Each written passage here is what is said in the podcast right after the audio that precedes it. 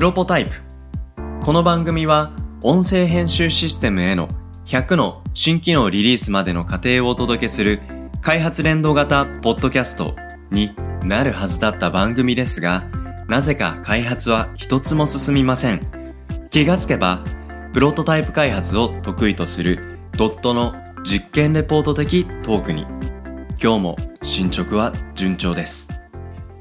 今日のテーマは新卒教育で ディーエックス です。よろしくお願いします。よろしくお願いします。新卒教育、これはドットに入ってくる新卒の方のお話ですか？もうなんか新卒って何なんだろうっていうようなところもあるんですけど、うん、はい、あの今ですね、未経験の人を事務の手伝いとして採用を進めていて、うん、はい、で、まあその人を新卒っていうふうに表現したんですけど、うん、なるほど、はい、はい、まあそこから ディーエックス につながる話があるなと思って、それをちょっと今日はテーマにさせてもらいました。ほうほうほう、ぜひぜひぜひ。その事務の領域での採用っていうのは、はい、うん、ドットとしてはこれまでどんな取り組みだったんでしたっけ？えー、っとですね、事務、総務、まあ我々みたいな会社の場合は結構 い, いわゆる何でもや、うん、みたいな感じになるんですけど、うんうん、はい、一人昔に、さん、うん、さんねんぐらい前かな、採用したことあったんですよ。はい、うんうんうん。で採用したんですけど、その方がまあ退職しちゃって、うん、はい。でそれでどうしようかなっていう時に見つけたのが藤子さんっていうオンライン総務のサービスだったんですね、うんうん、はい、あのよく存じております。私も自社で活用させていただいてます。めちゃくちゃいいサービスですよね。いや、もう今ないと回らない感じに今で使い倒してしまってます、はい、うん、本当にいつ何時どんな、まあ作業って言ったらちょっと言い過ぎですけど、うん、本当に小さいことから、まあちょっと頼みづらいかなってことまで気軽にスラックでちょっとこんなことをお願いしたいんですけどっていうと、うん、もうありがたいですよね。あんまりちょっと具体的に語りすぎるとテーマが変わっちゃうんで、うん、この辺にしておきます。そうですね。で、まあオンライン総務の方と基本的にあの、うん、浅い僕という形で、まあ事務総務系のやつはバーッと回していたんですけど、うん、はい。そのオンライン総務の方がいるおかげで、うん、まあ例えばあのホテルの予約とか、うん、えー、新幹線とか航空券の手配とか、うん、物品購入とか、まあいろんなもの楽になったんですけど、一方で、うん、はい、まだどうしてもハンコを押さないといけないとか、はい、紙じゃないとダメだみたいのがあって、あー、オンラインではできないような事務総務作業っていうのはまだまだあるなと。なるほど。で、それを今までは、あの、うん、うち今、まあにじゅうご、ろくにんっていうような感じになってきたんですけど、うん、もうちょっと前までは、まあ別に大した量じゃないしっていう風に、僕の方でポンポンポンポンやっちゃってたんですけど、うんうんうん、最近、いや、ちょっと笑えない量があるな、みたいな感じで。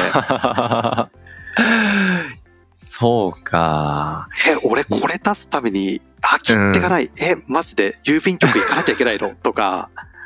うん、また封筒のラベル印刷かとか、うんうん、なんかそういうのがあの積もり積もって僕の、まあ、本来やんなきゃいけない作業みたいな圧迫し始めちゃったんですよね、うん、なるほどな。いやそりゃそうですよ。だってね、事業も増える、取引先が増える、それと契約書が増える、あとは仕事が増えるとね、社員も増える、一人ね、あの雇用する、迎え入れるにあたってもいろんな手続きがありますから、お役所に送んなきゃいけないもの、提出しなきゃいけないものをね、作れなきゃいけないもの。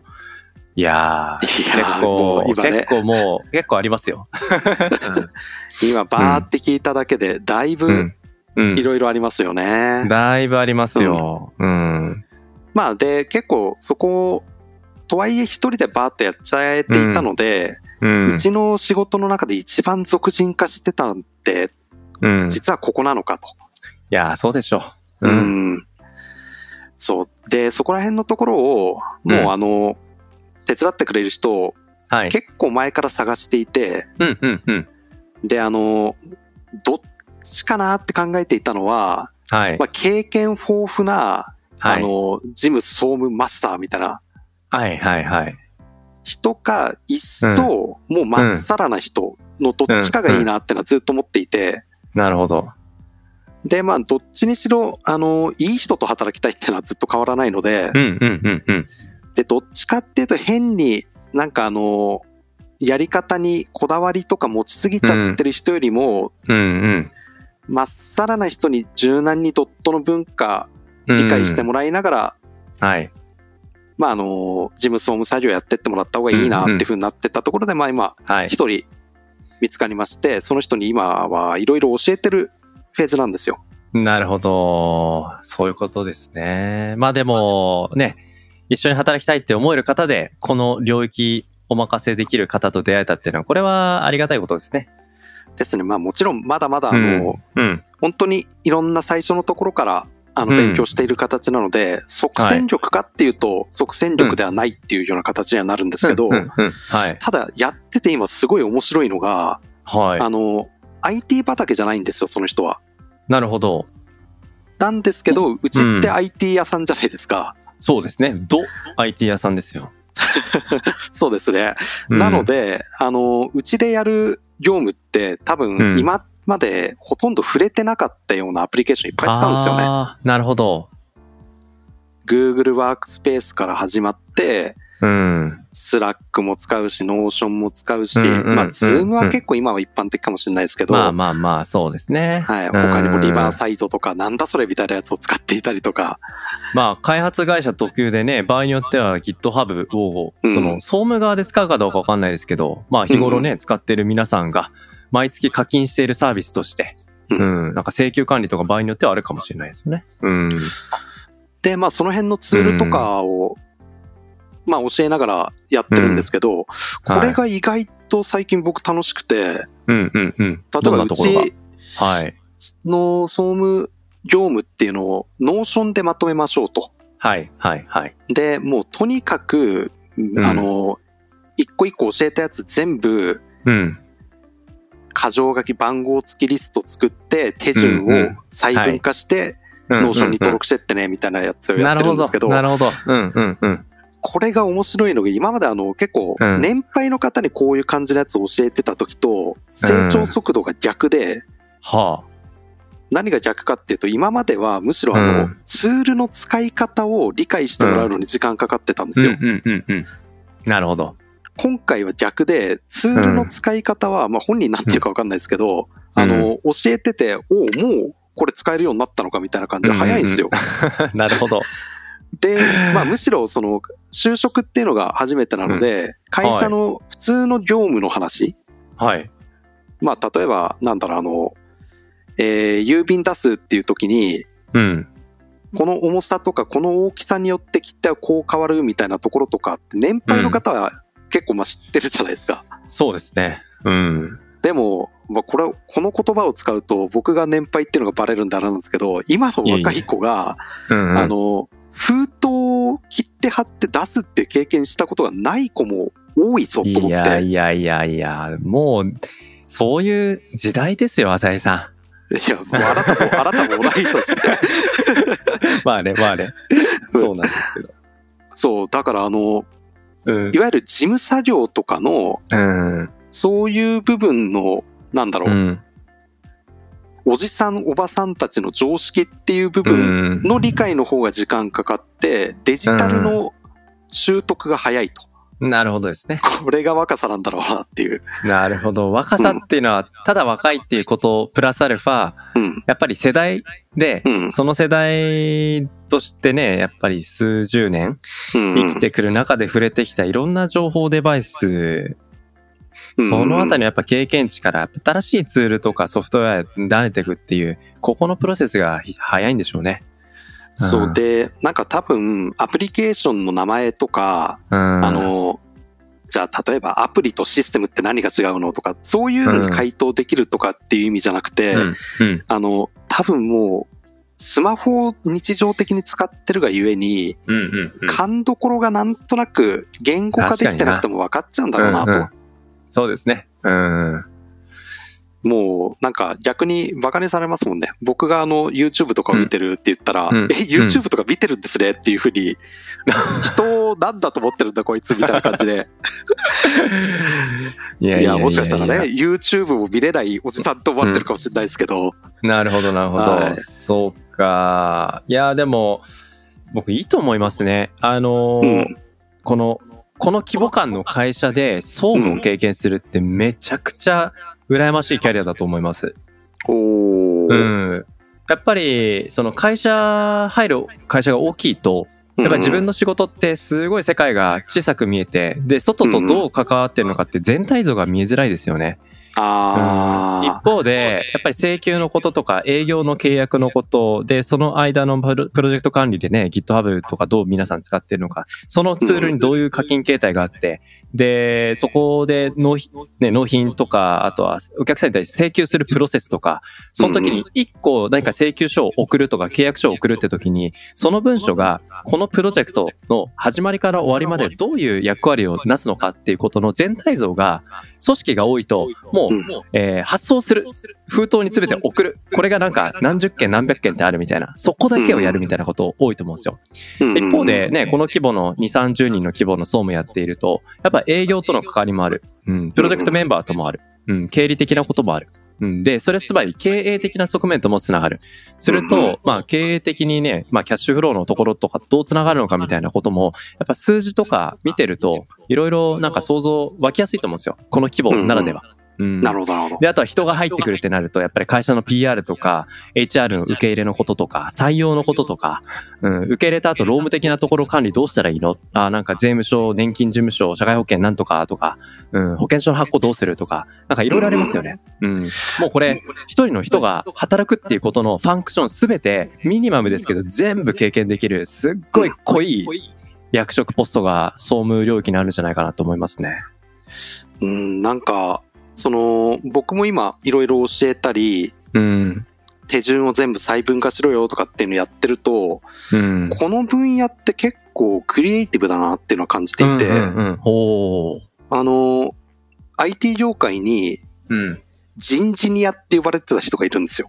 なんだなんだなんですか、じ人事ニア人、人事ニア人事やってんだけどエンジニアの勉強して。あのあガンガン自分で、うん、なんだろう、こういうのがあったら便利っていうのをポンポン作っちゃったり、えー、プログラムできる人事の人とかがいたんですけど、うん、めっちゃキャッチーな名前ですね、まあ、い, きいきなりその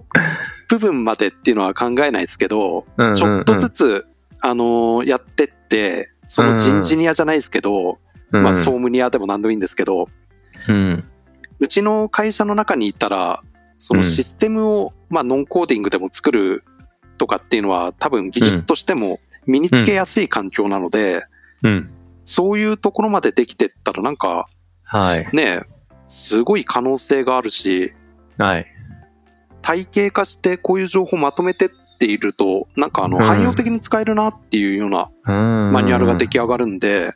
はい、これは最近の面白い業務の一つですね、僕の中では。いやいいですね、うん、僕も自分の会社は結構 Notion、Slack 使ってるんですけど、ここの、はいまあ、ふたつを掛け渡しするのに最近使ってる Make っていうサービスがあるんですけど、まあ、Zapier とかあのインテグレーション系のオートメーションツールなんですよ、うん、Notion で何か業務をしました、更新しましたとかそういうのが全部通知で Slack に来るようにしたり、あとは Slack で投稿した内容、あ、これはこのスラックの投稿は今後他の人も何か質問した時に見返せるようにしたいとかっていう時に、ノーションにまとめるのになんかリアクションアイコンでノーションのマークつけるとそれをキーにしてノーション側に保存されるとか、こういうの全部 Zapier とか Make とかを使うとノーコードでできたりするんですよね、今の時代。だから総務とかやりながら、あ、これこういうタイミングでこのタイミングでこのチャンネルに通知できたら面白いなって時に、データのインプットからアウトプットまでの間のプロセスを